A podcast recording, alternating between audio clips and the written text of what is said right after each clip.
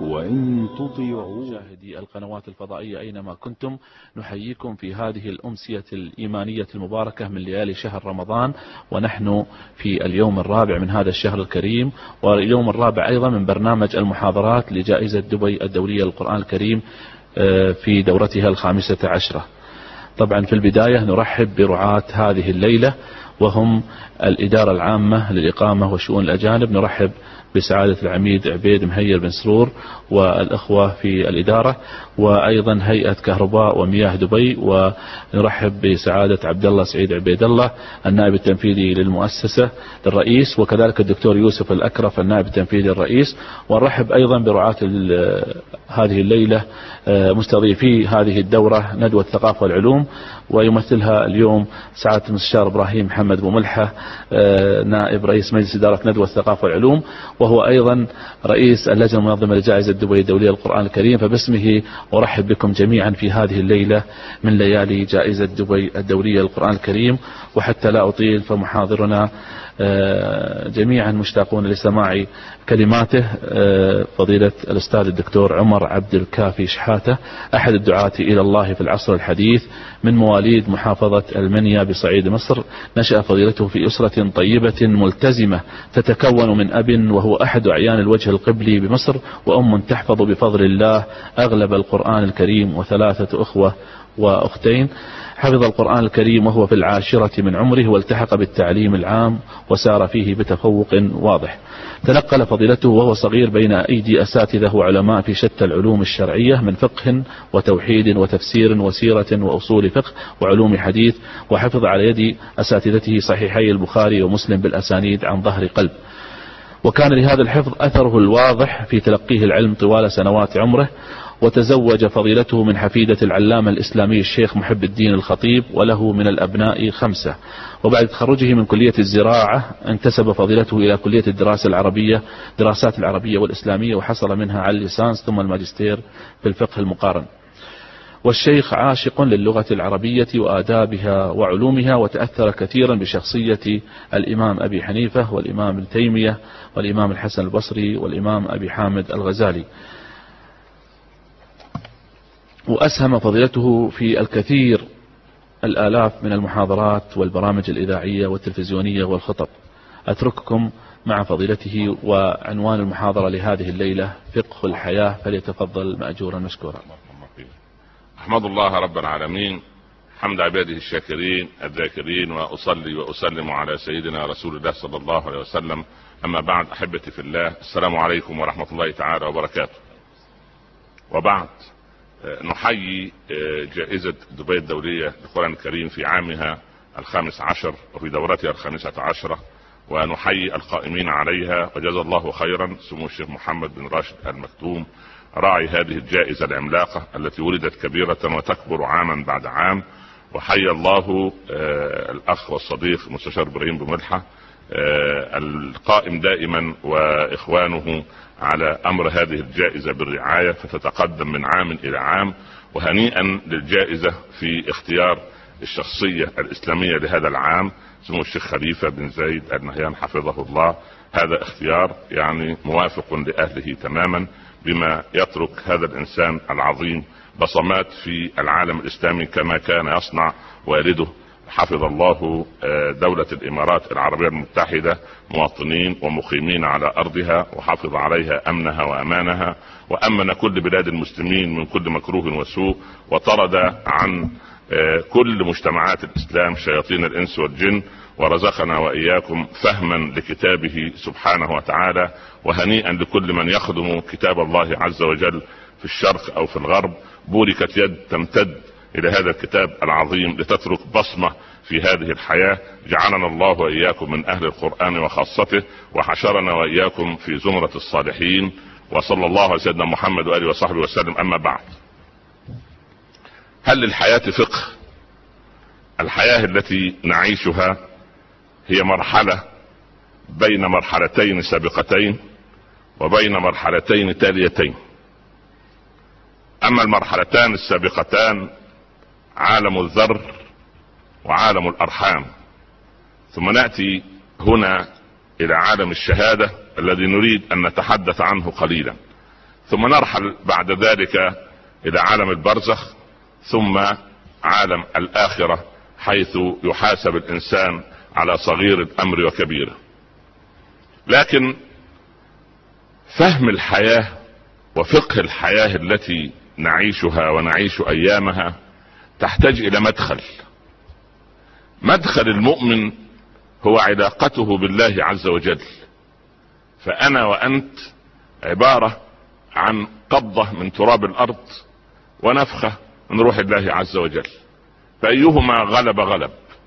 الإهاب الترابي إذا غطى الإهاب النوراني الذي فيه قدسية روح الله سبحانه وتعالى التي جعلت الأمر الإلهي للملائكة بالسجود لآدم ما أمره بالسجود إلا بعد أن صارت فيه هذه النفخة النورانية. بعد أن صارت فيه هذه النفحة القدسية فإذا سويته ونفخت فيه من روحي فقعوا له ساجدين. فما أمرت الملائكة وهم الأطهار الذين لا يعصون الله ما أمرهم ويفعلون ما يؤمرون الله عز وجل أمرهم بالسجود لهذا الخليفة هذا المخلوق الذي لم ترحب به الملائكة ترحيبا كبيرا في البداية. عندما خبرت وأعلمت أن الله عز وجل قائلا لهم إني جاعل في الأرض خليفة لم تتفائل الملائكة بنا. يعني في البداية لم يكن التفاؤل داخلا إلى الملائكة. بالعكس يعني كان صورة من صور التشاؤم مع مخلوقات لا تعرف التشاؤم.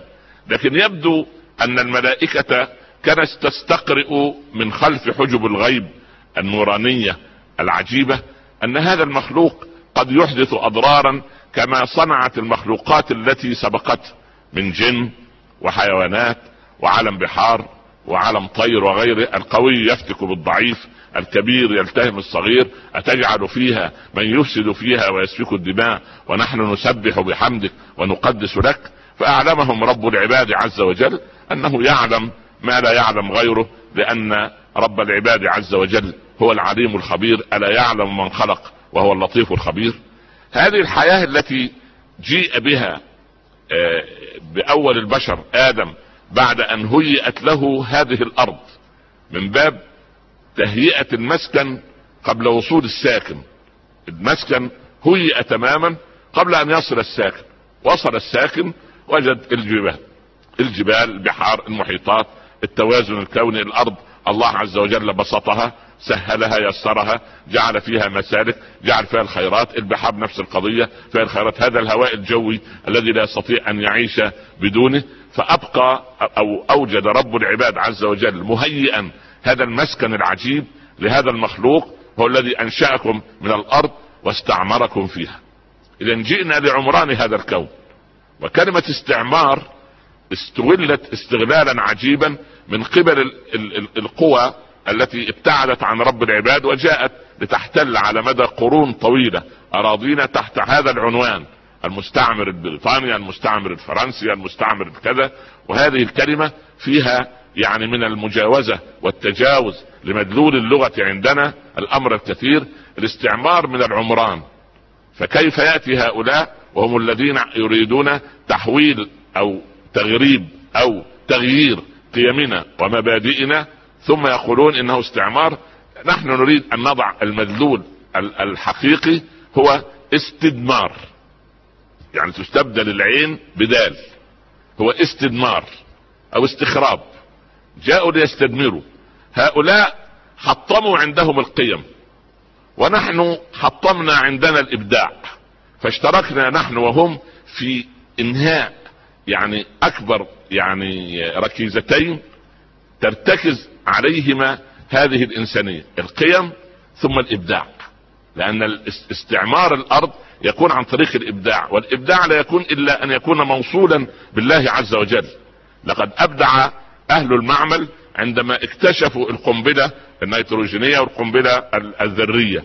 هذه القنبلة التي محت هيروشيما وناجازاكي في أغسطس من مثل هذه الأيام من أكثر من 61 أو 66 سنة سنة 1945 هذه لا ننكر أن كان فيها الابداع الحضاري إبداع معملي إبداع كيميائي إبداع عقلي إبداع بشري لكن لم يكن فيها منظومة القيم. فدمرت هذه ال ال ال دمر هذا الإبداع الغير موصول بالسماء دمر ما أبدعه الإنسان على الأرض.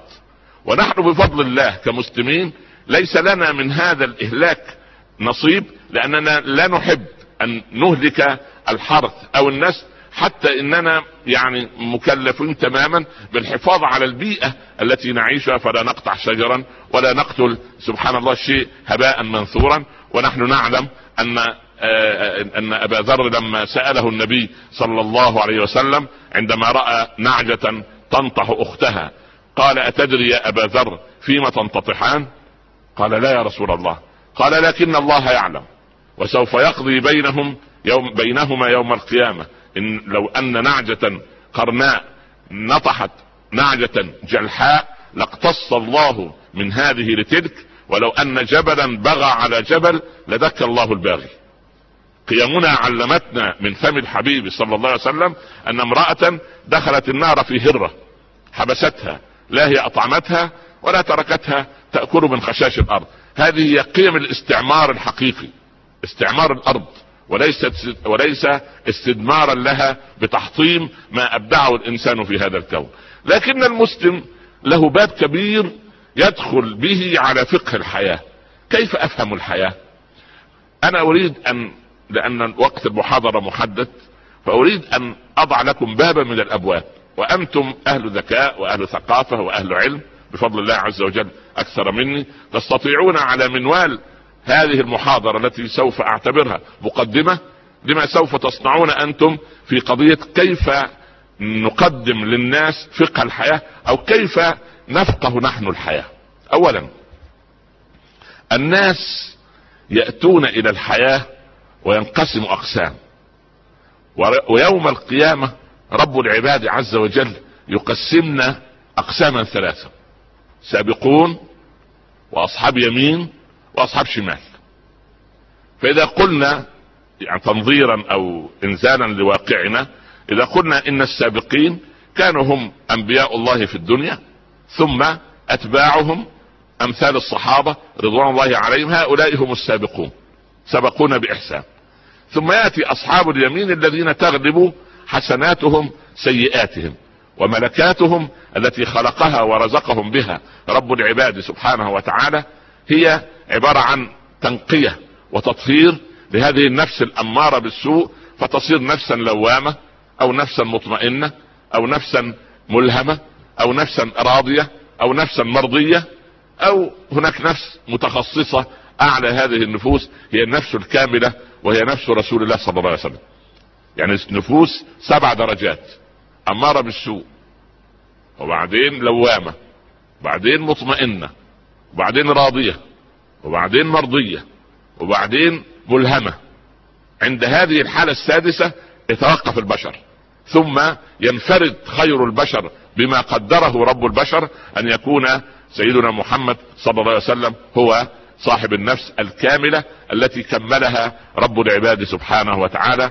قال أحد علمائنا لو لم يكن رسولا لصلحت أخلاقه أن تكون رسالة أو قيما على مستوى الرسالة. خلقه القويم العظيم صلى الله عليه وسلم نستطيع أن نقيس به يعني نصنع نجعله مقياس لمنظومة القيم في الحياة. فإذا أراد آه، علماء الأرصاد والزلازل يقيسون بمقياس ريختر وأصبح علماء الأطوال يقيسون بالمليمتر والسنتيمتر والمتر وعلماء الأوزان يقيسون بالجرام وبالكيلو جرام نحن نقيس الأخلاق بخلق رسول الله صلى الله عليه وسلم. يعني إذا أردنا أن نقول هذا يوازي واحد بالمية من خلق رسول واحد من تسعة وتسعين واحد من ألف واحد من مليون. اذا هذه هي المنظومة التي فقه بها النبي صلى الله عليه وسلم الحياة وأوصلنا إلى هذا الأمر. أنا أريد أن أخذ مدخلا واحدا وهو العبادة. كيف نفقه الحياة من داخل عبادتنا لرب العباد عز وجل وما خلقت الجن والإنس إلا ليعبدون. ما أريد منهم من رزق وما أريد أن يطعمون. إن الله هو الرزاق ذو القوة المتين. أول شيء العبادة المتكررة ألا وهو ألا وهي الصلاة. الصلاة تبدأ بالأذان. والعجيب أن كلمة الله أكبر التي نسمعها لم تأتي بهذا النص في كتاب الله عز وجل. كلمة الله أكبر لم تأتي. وإنما جاءت ليلة البحث عن الحقائق مع الخليل عليه وعلى نبينا الصلاة والسلام. خرج في رحلة البحث رأى قمر رأى القمر أو رأى كوكبا أول ما رأى. فيعني يتماشى مع قومه. قال هذا ربي. فلما أفل قال لا أحب الأفل. بعد هنيهة رأى القمر بازغا. قال هذا ربي هذا أكبر. وجد القمر قد أفل. دعا رب العباد عز وجل لئن لم يهدني ربي لأكونن من القوم. كده أنا أبتعد عن الطريق. لما رأى الشمس بازغة قال هذا ربي الشمس هنا أو أوضح أكثر ظهورا. لكن الشمس غربت. فأصبح سيدنا إبراهيم يوضح في البداية أنه لا أكبر أو لا شيء يقال له أكبر إلا رب العباد سبحانه وتعالى. سيدنا إبراهيم يتماثل مع مع حفيده صلى الله عليه وسلم في مسألة تقلب وجهه في السماء ليرى كوكبا ويرى قمرا ويرى شمسا مع حفيده صلى الله عليه وسلم عندما قال له ربه قد نرى تقلب وجهك في السماء فلنولينك قبلة ترضاها. فكما أن الخليل أخذ ولده رضيعه وهاجر أمه زوج الخليل وتركهما في مكان بلقع لا أنيس ولا جليس ربنا ليقيموا الصلاة. كان نفس القضية بعد آلاف السنين يأتي حبيبنا صلى الله عليه وسلم ليأمره رب العباد أن يتوجه سبعة عشر شهرا إلى المسجد الأقصى. ثم يراه وكأنما يريد أن يصرف وجهه عن هذه القبلة حتى لا يقول اليهود كذا وكذا. لكن رب العباد عز وجل أراد أن يعلمنا أو يعني نأخذ من هذه شيء في فقه العبادة وفقه الحياة. لأن الحياة من غير عبادة تصير معيشة. في هناك معيشة وفي حياة. المعيشة تعيشها كل المخلوقات. الحشرة تعيش والنحلة تعيش والصرصار يعيش وعزكم الله الدبة تعيش الجمل يعيش ومن أعرض عن ذكري لم يقل رب العباد فإن له حياة ضنك لا فإن له معيشة ضنكا. الحياة أو ال ال ال ال وجود الإنسان على هذا الكون دون منهج دون قيم دون فقه للحياة تصير معيشة ولا تصير حياة. الحياة هي عبارة عن زي من الحياة الربيع المطر ينزل فيحيي الأرض بعد موتها. هكذا القرآن ينزل على القلوب فيحييها بعد موتها بعد أن يسقم القلب أو قد يموت من الغفلة. رب العباد عز وجل ينزل على هذا القلب هذا الذكر وهذه النفحات الإيمانية بقراءة كتاب الله عز وجل ثم تقول عائشة لمن قالت إن قلبي قاسي قالت لها ألين الكلام لليتيم أو امسحي رأس اليتيم. سبحان الله. مسح رأس اليتيم يظهر شيء من الرحمة. فهذه التي يقولون عنها لغة الجسد. أنا لما أذهب إلى دار اليتامى أو أزور اليتيم إذا مسحت على شعره هذه لغة جسد. اذا يستشري كما قال الحديث من مسع على شعر اليتيم كان له بكل شعرة من شعر اليتيم حسنة وفاضت الرحمة من أخمص من مفرق شعره إلى أخمص قدميه. لماذا؟ لأن الإنسان لابد أن يلين قلبه. تليين القلب نوع من فقه الحياة. نأتي لأول نوع من النداء المتكرر خمس مرات الله أكبر. الله أكبر هذه جملة قد تكون أحيانا في اللغة العربية جملة مفيدة. الله أكبر. لا أكبر من الله. أو إذا اعتبرناها مبتدأ وهناك خبر فخبره خبر هذه خبرها خبر هذه الجملة هو الحياة كلها. الله أكبر من كل شيء. فإذا دخلت على غني أو عظيم فتضعضعت لغناه ذهب ثلث ديني. والعياذ بالله. ومن استعز بشيء غير الله جعل الله ذله على يديه. لا إله إلا الله. ولذلك قال علماؤنا إذا ظلمت من إنسان بعض العلماء الكبار قالوا لا تدعو على الظالم. كيف؟ من حقك أن تدعو. لكن كما قال العلماء إن ظلمه أسرع إليه من دعائك عليه. ظلم الظالم حبل يلتف على عنق الظالم لأن الدعاء يستجاب الآن أو بعد حين. قال ربنا وعزتي وجلالي لأنصرنك ولو بعد حين. الكلام هذا لمن؟ للمظلوم. فقد إلى أن يأتي نصر الله عز وجل الذي يأتي في الوقت الذي يريده الله لمصلحتك أنت اترك الظالم لله عز وجل. يقتص لك منه لأن ظلمه أسرع إليه من دعائك عليه. هذا الأمير الذي دخل بستانا مليئا بالرمان فقال بنت صغيرة بنت صاحب البستان هي لا تعرف أن هذا هو الأمير. فقال لها يا بنيت هل تأتي؟ تستطيع أن تأتي لي بعصير من هذا الرمان؟ قالت نعم يا سيدي.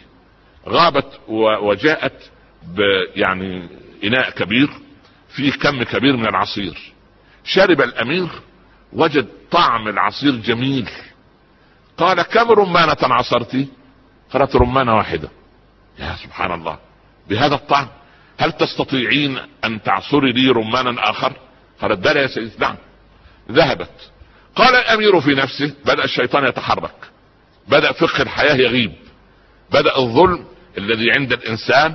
بدأت قضية الملائكة أتجعل فيها من يفسد فيها؟ يقول في إمارتي أنا بستان بهذا الجمال. ليس عندي أنا. وجب علي أن أعود إلى مجلس الإمارة أو دار الحكم. وأضم هذا البستان إلى مملكتي.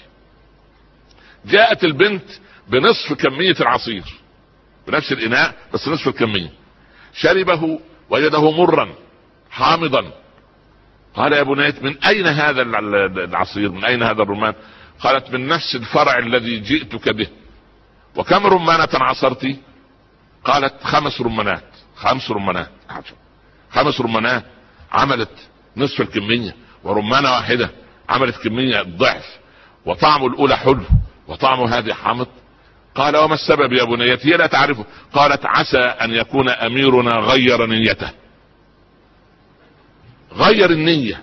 فالنية الصادقة هي التي تضع البركة. ولذلك عمر بن عبد العزيز وجد في عبد الملك بن مروان وجد آه، حبة قمح في حجم ومساحة يعني نواة التمرة. في بيت المال. وهو بيخلصوا بيت المال وجدوا حبة قمح بهذا المنطق. ما كانش لسه استنساخ النبات إلى عملية الاستنساخ وغيرها أو القمح الهجين المهجن. قال هذه قمحة كانت تنتج أيام العدل. ولما قال الرجل العجيب لما رأى وهو ذاهب إلى دمشق رأى ثلاثين كلبا في قطيع الغنم. فقال يا راعي الغنم يكفي كلب أو كلبان. بس أنا أول مرة أشوف قطيع فيه 30 كلب. ليه؟ قال هذه يا سيدي ليست كلاب هذه ذئاب. قال عجبا ذئاب ترعى مع أغنامكم. قال منذ أن تولى ابن عبد العزيز حفيد عمر عمر بن عبد العزيز. منذ أن تولى ابن عبد العزيز ترعى لنا الذئاب أغنامنا. فذهب الرجل يبشر عمر في دمشق. يا أمير المؤمنين وحكى له القصة. قال عمر له ولنا نحن قوم أصلحنا ما بيننا وبين ربنا فأصلح الله بين الذئب والغنم. وفي يوم من الأيام قال رجل في البادية في الحجاز لابد أن عمر قد مات. تعجبوا هل أدراك أحد؟ قال لا لا في لا ستلايت ولا فضائيات ولا لا سلكي ولا محمول ولا منقول ولا متحرك ولا ما الذي أدراك؟ قال لقد هجم الذئب على الغنم. كان في نفس اللحظة خرجت روح عمر. كأن العدل والأمن والأمان يأتي بأن نعدل مع أنفسنا ونعدل مع ذوينا ونعدل عمن يعني نمتلك أمرهم. عندئذ نفقه فقه الحياة. لماذا؟ إذا دعتك قدرتك على ظلم الناس فتذكر قدرة الله عليك. الله أكبر هذا أول باب من أبواب فقه الحياة. أي أيها الإنسان اترك ما في يدك اترك كل ما تشغل به من الدنيا وأحوالها لأن رب العباد يناديك يقول الله أكبر. لكن نحن جردنا كلمة الله أكبر من محتواها فصارت للتعجب أحيانا وللاستحسان أحيانا ولرؤية شيء جميل أحيانا ولأن يعني يعني سبحان الله الكلمة كأنها لا تترك عندنا معنى أكبر من هذا لكن الله أكبر أي أكبر من كل شيء تفكر فيه أو تعمل من أجله. اولا ال ال يعني سيدنا عمر الله يرضى عليه وعلى الطريقة الإبراهيمية ذاتها تمنى أن يكون للمسلمين شعار. واقترحوا على النبي صلى الله عليه وسلم أن موعد الصلاة لما يأتي ندق جرس أو نوقد نار أو يعني كيف ننادي على الناس. رجع عمر مشغولا بالقضية. فلا نستطيع أن أقول إن عمر رأى رؤية. لا بل كانت الرؤية واضحة عند عمر. يعني هو مش قضية رؤية يراها في المنام أن يعني يقول لمن رأى في الرؤيا أن واحد معه جرس قال اتبيعني هذا الجرس؟ قال بما تصنع به. قال عمر آه، يعني ندق به عندما نريد أن ننادي المسلمين للصلاة. قال ألا أدلك على شيء أفضل من هذا؟ إذا جاء وقت الصلاة قل الله أكبر الله أكبر أشهد وقال الأذان فلما رأى صحابي آخر نفس الرؤيا في نفس الليلة وبلغ بها النبي صلى الله عليه وسلم وأقرها أصبح هذا الأذان رؤية اشتماليه أو رؤية واسعة لقضية نداء المسلمين للصلاه أشهد أن لا إله إلا الله. أشهد أن محمدا رسول الله. ثم نأتي للعجب. يقول المؤذن حي على الصلاة. حي على الفلاح. من الواجب إيه؟ حي إلى الصلاة. حي. يقولون عليه اسم فاعل بمعنى إيه؟ أقبل أو تعالى أو هلم. صح. هذا المعنى. اسم فاعل معناه كده. هلم تعالى إلى الصلاة. لكن المؤذن يقول حي على الصلاة ليس حي إلى الصلاة. لماذا؟ لأنك إذا جئت مستقبلا البيت الحرام من مسجدك في بلدتك في قريتك في محلتك في ربعك في شارعك في مكانك الذي أنت فيه فأنت تأتي لكي ترفعك الصلاة لأعلى. حي على الصلاة لأن هي علو. فكأن الصلاة مصعد تصعد به بعيدا عن أدران الدنيا. وتقول عندما تدخل في الصلاة الله أكبر. فيها ثلاثة أسرار عجيبة. أولا تسمى تكبيرة الإحرام. تكبيرة الإحرام. يعني إيه تكبيرة الإحرام؟ يعني يحرم بعدها ما كان قبلها. هذه النقطة الأولى. النقطة الثانية أنك ترفع الدنيا كلها إلى عقلك. لأن العقل هذا هو مناط التكريم الإلهي. ولقد كرمنا بني آدم. وعرضنا الأمانة على السماوات والأرض والجبال فابين أن يحملنا وأشفقنا منها. حمل الإنسان أمانة العقل فحمل معها أمانة التكليف. لكن بقية المخلوقات قالت يا ربنا نطيع طوعا أو كرها. قالت أتينا طائعين. السماوات والأرض. ومن فيهن؟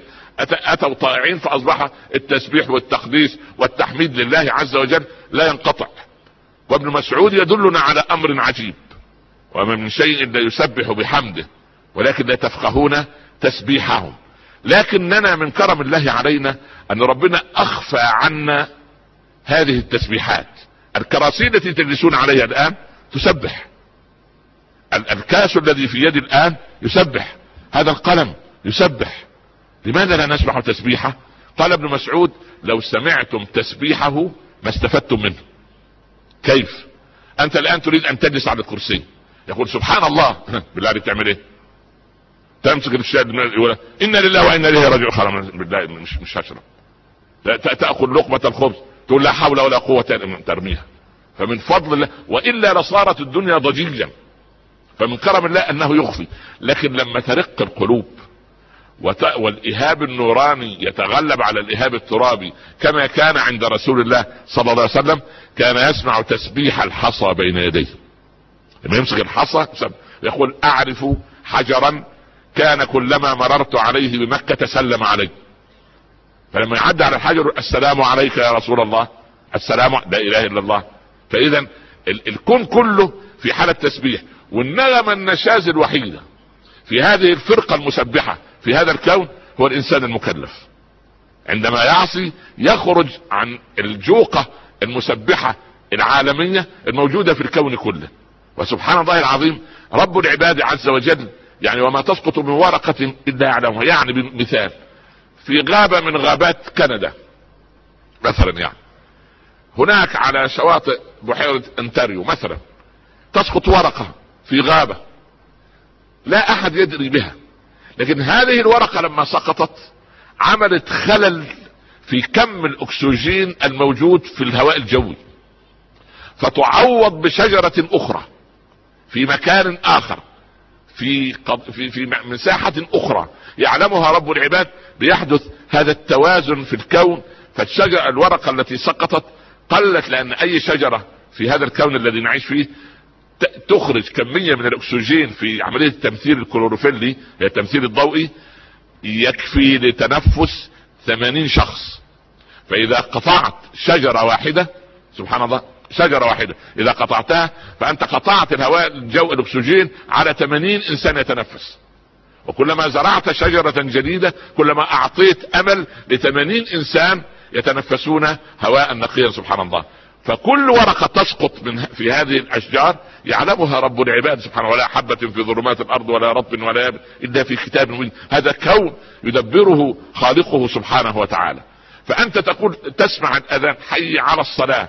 تعال اركب المصعد حتى ترتفع. ثم حي على الفلاح. الفلاح مساوي للصلاة تماما. فإذا لم تفلحك الصلاة فلا خير فيها. والفلاح جاي من فلح الأرض أي شقها. شق الفلاح يأتي بالفأس أو بالآلة ويعزق الأرض ويضربها حتى يخرج الباطن يتشمس ويخبئ الظاهر وتقع الشمس والتهوية في هذه التربة وتتنفس سبحان الله وتظهر النباتات. فحي على الفلاح كأنك تريد بهذه الصلاة وبالإتيان إليها. كفقهك لهذه الحياة أو من باب فقهك لهذه الحياة أن تفلح قلبك بأن تشقه ليدخل إليك النور. والنور لا يدخل إلا بعمل. فأنا قلت إن في في تكبيرة الإحرام أمور ثلاثة. الأمر الأول أنك ترفع الدنيا إلى عقلك لأن الإسلام لا يقوم على الخيالات ولا على الأوهام. لا لا يقوم على لا الخزعبلات والطلاسم وهذه الأمور هذا علم أو هذا ليس علما هذا جهل. تمام؟ دي الأمر الأول. الأمر الثاني أنك تأخذ الدنيا التي تشغلك عن الله على ظهر راحتيك وليس على باطنها وليس في باطنها. في باطنها تأخذ الشيء الثمين. عندما تناولك زوجتك رضيعك لا تحمله هكذا وإنما تحمله هكذا لأنه شيء مهم. لكن الشيء الغير مهم تحمله هكذا. أو إذا أردت أن تشيح لانسان وتقول له هذا كلام غير مضبوط هل تقول له هذا خطأ أم تقول له هذا خطأ؟ تشير له بإيه؟ بظهر كفك. فأنت تحمل الدنيا التي لا قيمة لها وتلقيها خلف ظهرك ثم تقول مع هذا الكلام الله أكبر. لتشعر نفسك أنك تريد أن تنقطع بضع دقائق بينك وبين الله عز وجل والفرق والبون شاسع ما بين لقائك بمسؤول من المسؤولين وبلقائك بالله عز وجل. لقائك بالمسؤول أنت تطلب موعدا. أنا أريد أن أقابل معالي الوزير الفلاني أو المسؤول الفلاني. ترسل رسالة أو تقابل السكرتارية. وينظر في طلبك. فهو الذي يحدد الموعد ده رقم واحد. هو اللي يحدد الميعاد. وبعدين يستمع إليك قليلا ثم يتكلم. ثم ينهي اللقاء. هو الذي ينهيه. طيب بارك الله فيك. أنا أشوف قضيتك هذه وأحلها. خلاص؟ طيب. ولله المثل الأعلى. في الصلاة. أنت الذي تحدد الموعد. أنت عايز تصلي الساعة عشرة بالليل 12 الساعة 3 الساعة 5 سبحان الله أنت الذي تحدد. وأنت تتكلم ورب العباد يسمع. إذا قلت الحمد لله رب العالمين حمدني عبدي. الرحمن الرحيم أثنى علي عبدي. مالك يوم الدين مجدني عبدي. إياك نعبد وإياك نستعين. هذه ما بيني وبين عبدي. فالعلاقة بهذا المنطق وأنت الذي تنهي اللقاء ممكن تصلي في دقيقتين. زي ما بتعمل كده ما شاء الله لا قوة إلا بالله. ما حد يقدر يحصلك لا قوة إلا بالله. وبعدين أولادنا لما تتفرج عليهم وهم يصلون عندهم الحروف الامتصاص. ما فيش في اللغة حروف امتصاص. لكن هو عنده فقه جديد اسمه امتصاص الحروف. الحمد لله رب العالمين. الرحمن الرحيم. وبعدين يتذكر موعد إيه؟ المباراة. الرحمن الرحيم مالك يوم الدين. ولا الضالين. شفط الفاتحة بقوة ماصة عجيبة ولم ندرك أي حرف منها. وقال الشافعي يجب أن أسمع منك كل حرف من حروف الفاتحة ظاهرا. فإذا اختفى حرف من حروف الفاتحة بطلت الصلاة. لأن هو بيعمل إزاي؟ يقول غير مغضوب عليهم ولا الضالين. وهو نازل إيه ياخد عشان ما ياخدش وقت. يعني مش مستني لما يقول ولا الضالين واقفا. لا ولا الضالين إيه متحركا. ده من الواجب آمين ليست من الفاتحة. لكن آمين استجب يا رب. وقال المالكية وجب أن يأتي الإنسان بالفاتحة واقفا. واقفا سبحان الله. وبعدين وهو واقف لا يأتي بها متحرك. ما ينفعش ان أنا وأنا قائم من الركعة الأولى للركعة الثانية أبناؤنا يقرؤون نصف الفاتحة لغاية ما يستوي واقفا يكون وصل إيه؟ لغير المغضوب عليه. فهل هذه صلاة؟ قال له صل فإنك لم تصلي. عاد الرجل وصلى. لم يقل له صلاتك ناقصة. صل فإنك لم تصلي. مرة ثانية. صل فإنك قال لا أجيد إلا هذا يا رسول الله. قال إذا جاء وقت الصلاة فكبر واقرأ ورتل واركع واطمئن وارفع واطمئن واسجد واطمئن وافعل ذلك في صلاتك كلها. فإن لم تفعل فإنه خداج. ولما دخل أبو هريرة رضي الله عنه وجد النبي صلى الله عليه وسلم يصلي منفردا. نفل. فقال فرصة. أصلي جنب رسول الله صلى الله عليه وسلم. فوقف على يمينه. متأخرا. فبدأ الرسول صلى الله عليه وسلم بالفاتحة. ثم بدأ بالبقرة. فمن أبو هريرة نفسه. وقال يركع في ربعها. مش معقول يعني هيقرا آه يعني سبعين آية. رضا نعمة. ها؟ فلم يركع. فمنى نفسه وقال يركع في نصفها. يعني 143 آية. لم يركع. قال يركع في ثلاثة أرباعها. لم يركع فخلاص أبو هريرة وصل ليقين أنه يركع في إيه؟ في نهايتها. أنهى الرسول البقرة وبدأ بآل عمران. فأبو هريرة شعر يعني يعني تخيل أنت القضية. فربعها نصفها ثلاثة أرباعها أنهى وبدأ بالنساء. فلما ركع استغرق في ركوعه ما استغرق في وقوفه. فلما جلس وقام إلى الركعة الثانية ما قام أبو هريرة. لغاية كده يعني اكتفينا هذه هذه صلاة خاصة لرسول الله. وجعل يعني وجعلت قرة عين في الصلاة. هذه درجة عليا. هذا هذا يعني هذه إشراقات. وإيه؟ أبو هريرة يقول ما مر بآية من آيات الرحمة إلا وتوقف وسأل الله رحمته. ومر من آية من آية العذاب إلا وتوقف وسبحان الله. ويعني من باب تخفيف المحاضرة أنا داخل فيكم شمال من الأول. يعني أخ كريم من الإخوة اللي كانوا في السجن 30 سنة يحكي قصة لطيفة. ولا دخلوا معاهم إخوة كلهم ما شاء الله زي حضراتكم كده يعني بس مش مساجين حضراتكم في في, الصلاح يعني في الصلاح. فدخلوا معاهم في الزنزانة واحد تاجر مخدرات هو لا يصلي. فلما دخل جاء صلاة الظهر حرجا قام صلى معه. جاء صلاة العصر صلى معه المغرب العشاء حمد ربنا إن الليل جه عشان إيه؟ ينام. هو لا يصلي الساعة واحدة ونصف صحوه. أيقظوه. قم. قال في إيه؟ الصلاة. صلاة إيه؟ لسه الفجر. ده قيام الليل. وبعدين قام محرجا. طبعا قيام ليل وناس في الزنزانة يريحوا في الصلاة يعني فقرأ الأخ من البقرة يركع في ربعها يركع في نصفها ما الليل طويل.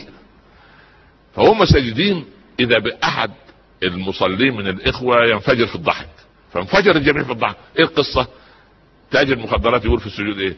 يا رب هو إيه اللي عملته؟ اللي حطيتني مع أولاد الذين دول ما بينقطعوش في الصلاة لا ليل ولا نهار. في إيه؟ سبحان الله العظيم. ولذلك أنت تفهم قضية تعذيب سيدنا سليمان للهدهد تهديده. كيف يهدد هدهد صغير؟ الهدهد ده كم جرام بالله عليك؟ 200 جرام؟ 100 جرام؟ كيف يهدد؟ لو عذبن سليمان. بجلالة قدره وبعظمته وبما آتاه الله. يعذب هدهد يعمل له إيه يعني؟ انت فريشه يعمل له إيه يعني؟ ماذا يصنع ده؟ ده ليضعه مع جنس من غير بني جنسه. هذا صورة من صور العذاب. تضع رجل صالح وسط طالحين. تضع زوجة طيبة مؤمنة تقية مبتسمة مع رجل يعني نسأل الله أن يرحمنا وإياكم. أو العكس. سبحان الله. هو يشعر أن كل ما كلمته زوجته يشعر أن الأكسجين انسحب من الهواء الجوي. يحس إن خلاص روح تطلع لو سافر معها ينظر ويقول ونعوذ بك من كآبة المنظر وسوء المنقلب. لا إله يعني سبحان الله ناس يعني مش منكم مش في هذه القاعة في قاعة أخرى أعرفها. المهم. حبينا بس نغير الجو العام للقضية. المهم. يعني من أعجب ما يرى الإنسان رجل في سوق من الأسواق في دبي يوقفني في الازدحام يريد صورة. زوجته معه منتقبة. صوريني. فالناس وقفوا من هنا وقفوا من هناك بعد ما صور بعد المجهود هذا وهذا الحرج كله. سبحان الله. اسالك سؤال. أنت مين؟ علق أنت بس المهم يعني. المهم ما أدري يعني نزل عليه إلهام وحي ان يصور مع هذا الرجل اللي ماشي المهم ما علينا نعود إلى قضية فقه الحياة. الماء النازل من السماء يحيي الأرض فأحيا به الأرض بعد إيه؟ بعد موتها. والصلاة الصاعدة منك عندما تقول الله أكبر هي التي تحيي القلب.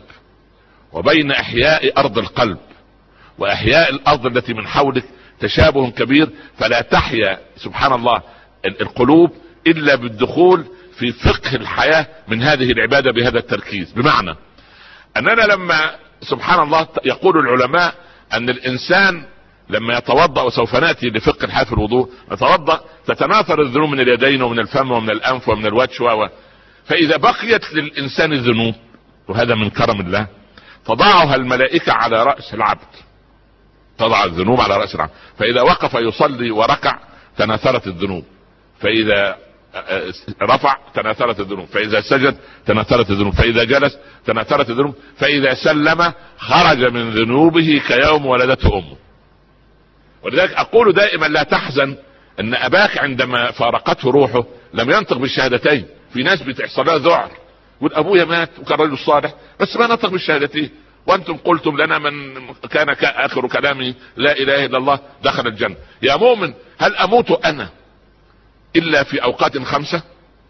يا إما أموت بعد صلاة الصبح يا بعد الظهر يا بعد العصر يا بعد المغرب يا بعد العشاء.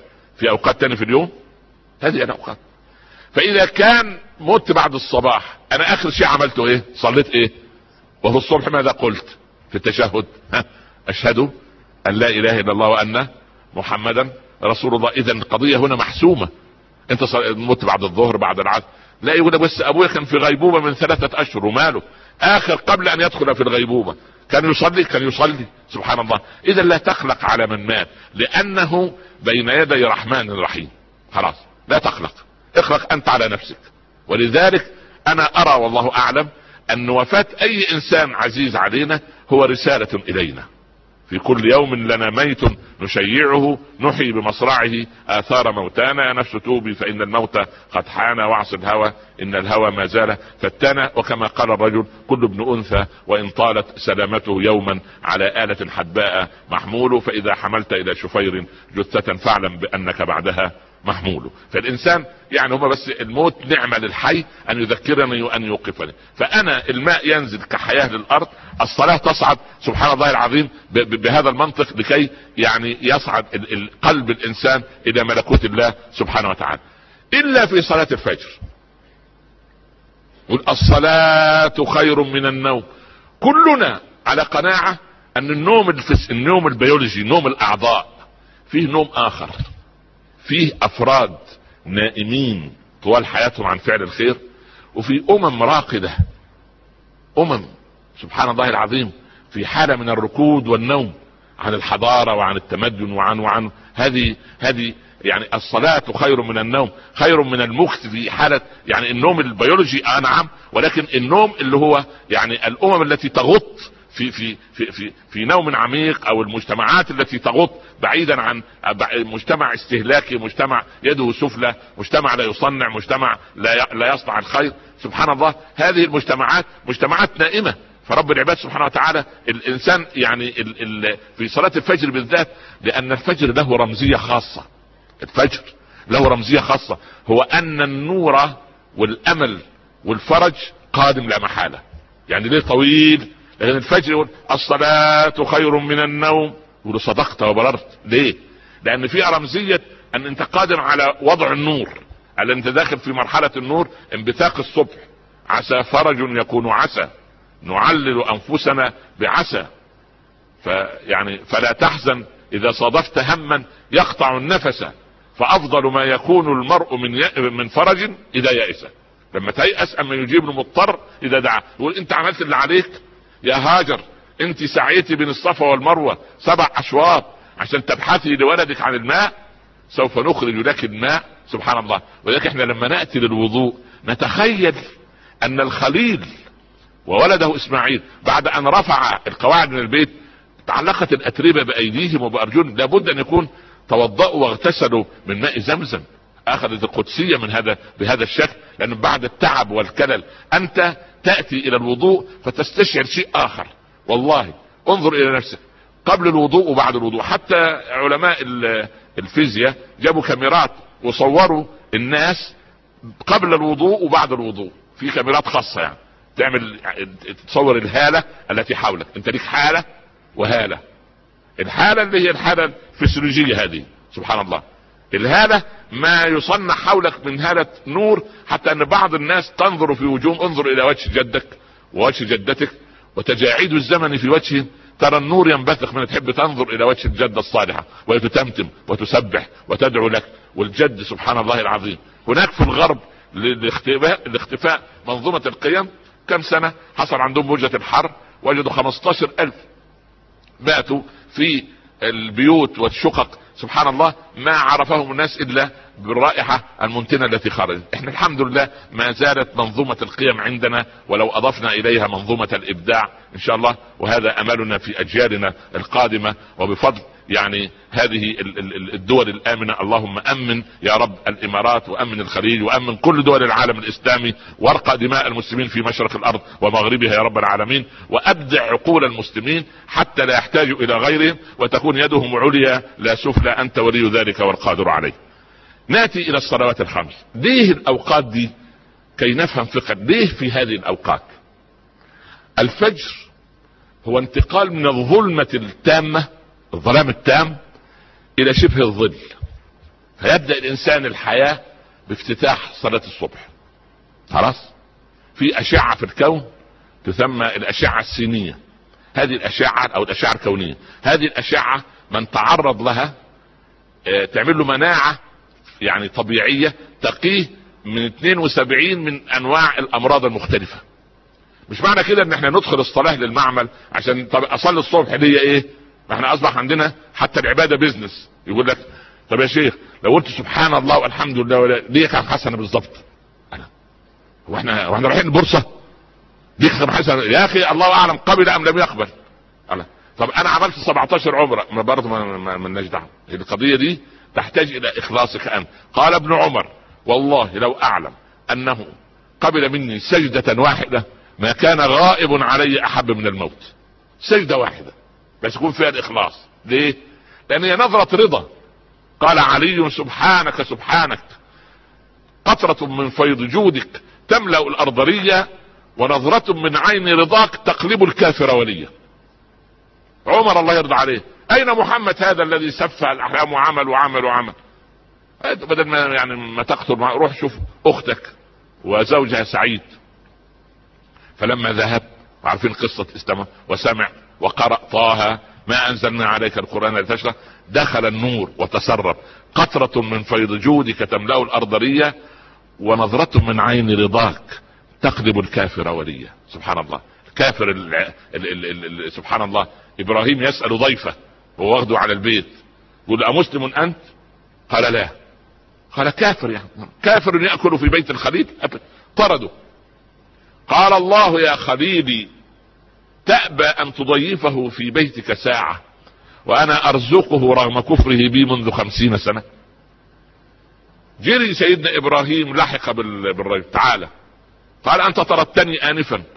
قال عاتبني فيك ربي. يا الله. قال رب يعاتب خليله في كافر مثلي. هذا رب أحق بالعبادة وأنا أشهد أن لا إله إلا الله وأنك رسول الله. نظرة من فيض جودك. تملأ الأرضرية وقطرة من فيض جودك تملأ الأرضرية ونظرة من عين رضاك تقلب الكافر وليا. يأتي وقت الظهر عز النشاط. الشمس في أعلى مكان لها ولا ظل للأشياء مالكش ظل وقت الزوال. سبحان الله. أنت في قمة النشاط. تاتي صلاة الظهر عشان أنت تبقى في تعطيك صلاة الظهر إيه؟ إيذان بأنك تكون أنت الأعلى. أنت أفضل. ليه؟ يعني ولا تهنوا ولا تحزنوا وأنتم الأعلون. ولذلك لما خاف سيدنا هارون وأخيه وأخوه سيدنا موسى في اول ما ارتبكوا قال لا, قال له لا تخف إنك أنت الأعلى. لأن لما نجد التعابين تتحرك والأشياء والزئبق يتحرك في الأنابيب وسحروا أعين الناس وقت ضحى والناس مستوحى عندها إيحاء بحركة الثعابين أوجس في نفسه خيفة موسى. قلنا لا تخف. إنك أنت الأعلى. وألق ما في يمينك تلقف ما صنعوا إنما صنعوا كيد ساحر ولا يفلح الساحر حيث أتى. أريد أن أقول إن الحضارة الغير قائمة أو القائمة على قطع الصلة بينها وبين الله لا يجب أن ننظر إليها نحن كجن سليمان. الذي ظل يخدم سليمان وسليمان قد مات. سليمان مات. ما دلهم على موته إلا دابة الأرض تأكل من سأته. فلما خر ووقع وتيقنوا تبينت الجن أن لو كانوا يعلمون الغيب ما لبثوا في العذاب المهين. اذا قضية أن أننا لا نريد أن نكون كجن سليمان يعمل عند هؤلاء وهؤلاء انتهوا من البداية لأنه قطعوا صلتهم بالله. ونحن ما زلنا بفضل الله متمسكين بديننا وبفقه حياتنا وبقيمنا وبمبادئنا وبكتابنا هذا الذي يبقينا ببقاء هذا الكتاب الخالد. هذا القرآن باق إلى أن يرث الله الأرض من عليها. ثم نحن نبقى بالجواره طالما نحن ننفذ ما فيه أو قريبا منه أو نحاول أن نكون من أهله أو نكون من خاصة الله عز وجل تدبرا وحفظا وسلوكا وتطبيقا. تأتي صلاة العصر تنقلك إلى مرحلة أن ما يساوي الفجر من الظهيرة إلى إيه؟ إلى أن الظل ظل الشيء يصير إيه؟ مثله. بدأ الإنسان كما كان نشيطا في الظهر النشاط لا يستمر ماء بالماء إنما يقل ثم يأتي وقت المغرب للدخول من حال ال ال ال ال ال النور إلى حالة بداية الظلام. ثم يأتي العشاء ليسكن الإنسان ويصلي. سبحان الله تظل الساعة البيولوجية للإنسان تعمل مع هذه الصلوات سبحان الله ليفقه الإنسان أنه لا بقاء له في هذا الكون إلا أن يعبد رب العباد. تحترقون تحترقون. فإذا صليتم صلاة الظهر أطفأتموها يعني تعملوا ذنوب توجب الإحراق. ثم تحترقون تحترقون. فإذا صليتم صلاة العصر أطفأتموها. ثم تحترقون تحترقون. فإذا صليتم صلاة المغرب أطفأتموها. ثم تحترقون تحترقون. فإن صليتم صلاة العشاء أطفأتموها. الإنسان هنا بعد أن يسكن الليل سبحان الله العظيم ويأتي هناك من يناجي ربه وهناك من يخلد إلى الدعاء وهناك من يقسم الليل ثلاث أقسام وهناك المستغفرين بالأسحار وهناك القائمين عطاء ابن رباح يقسم الليل بينه وبين زوجته وأمه ثلاث أقسام. ماتت امه قسم الليل نصفين فلما ماتت زوجته صار يصلي الليل كله كان لا يخبو الذكر والدعاء والصلاة في بيت عطاء رضي الله عنه. أحبتي في الله إن فقه الحياة يستوجب منا أن ندخل من مدخل العبادة. وإذا دخلنا من مدخل العبادة بدأت أفهامنا يعني تتضح بدأت عقولنا تنار وبدأ الإنسان في فهم القصة أو فهم قصة وجودي في هذا الكون فهما حقيقيا إني جاعل في الأرض خليفة. والسلام عليكم ورحمة الله تعالى وبركاته. عليكم السلام باسمكم جميعا أعزائنا الحضور أعزائنا المشاهدين نشكر فضيلة الأستاذ الدكتور عمر عبد الكافي على هذه اللحظات القيمة والإيمانية مع فقه الحياة. ونذكر بأن محاضرات جائزة دبي الدولية للقرآن الكريم تستمر يوم غد الجمعة وبعد غد. آه، محاضرات الجمعة آه، فضيلة الشيخ الدكتور سعيد بن مسفر أسباب سوء الخاتمة في هذه القاعة في تمام العاشرة والربع. وبالنسبة لقاعة جمعية النهضة النسائية بدبي آه، أستاذ الدكتور مبروك عطية بعنوان القلوب في القرآن الكريم. في ختام هذه آه، الأمسية المباركة نشكر رعاة هذه الليلة ندوة الثقافة والعلوم بدبي والإدارة العامة للإقامة وشؤون الأجانب وهيئة كهرباء ومياه دبي. نشكركم حضورنا الكريم ونشكر أيضا مشاهدينا على هذه المتابعة. والسلام عليكم ورحمة الله وبركاته.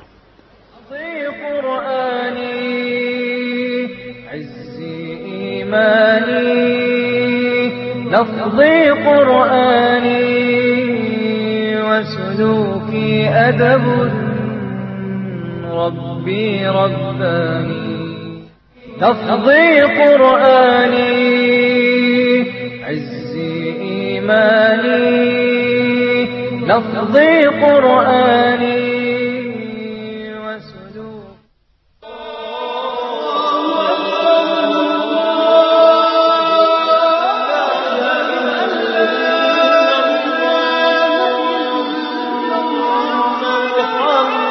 قناة الحكمة الفضائية وإن تطيعوه تهتدوا.